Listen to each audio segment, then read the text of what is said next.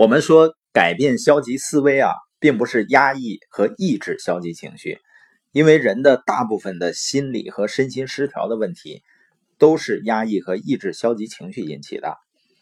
因为消极情绪呢，最终会转换成某种形式的愤怒，要么是内向型的愤怒，那就会让自己生病；要么是外向型的愤怒，会破坏人际关系。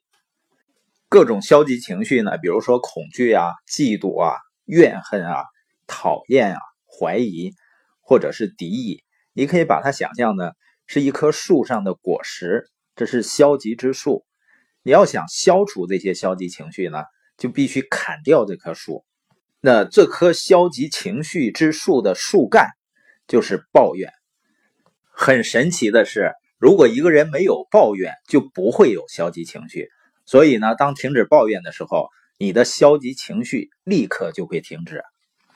但是每个人的生活中呢，都好像有那么一个或两个，让自己一想起来非常生气，而且永远无法原谅的人。那我怎么可能不抱怨他呢？那你不能原谅，相当于什么呢？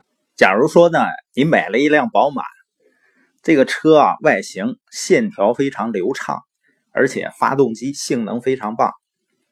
但是有一点呢，制作的过程中啊，工程师安装前轮刹车时没有安装正确，刹车片锁住了，车轮不转了。那你坐在车里。转动车钥匙，发动引擎。接下来，你踩油门。我们知道，如果前轮的刹车片被锁住了，不管你车身多么漂亮，发动机多么性能优越，车只会在原地打转。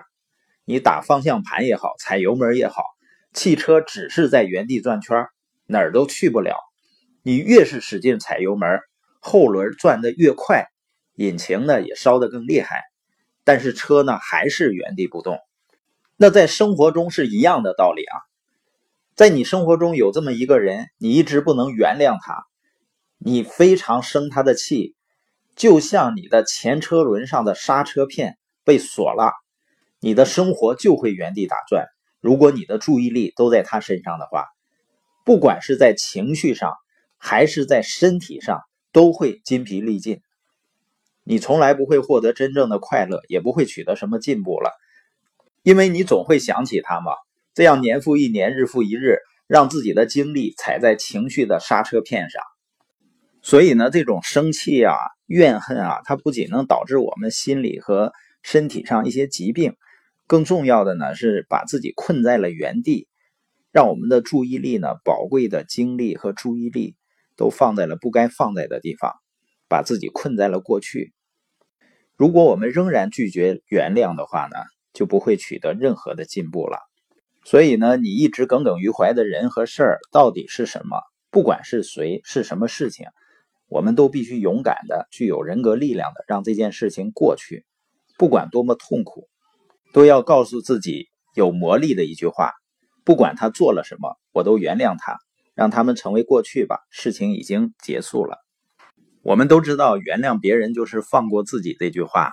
实际上，所谓原谅别人呢，并不是为了那个人，是为了自己更开心。那我们需要原谅谁呢？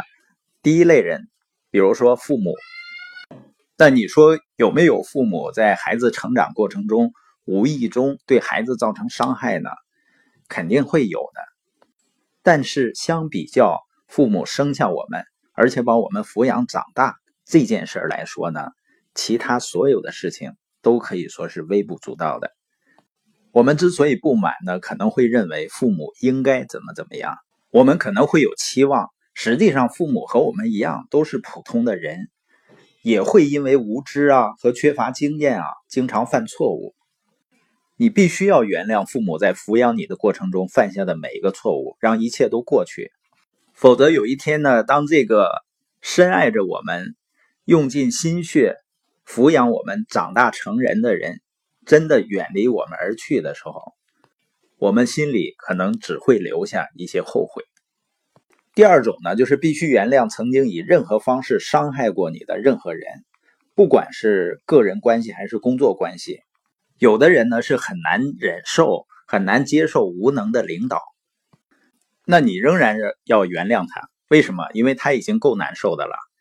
你说他不仅无能，而且还无理，你更应该原谅他的原因就是，一个人在无能的领导身上学到的东西，实际上是比在优秀的领导身上学到的东西更多，因为他极有可能在教会你，他在用反面的教材教会你什么才是真正的领导力。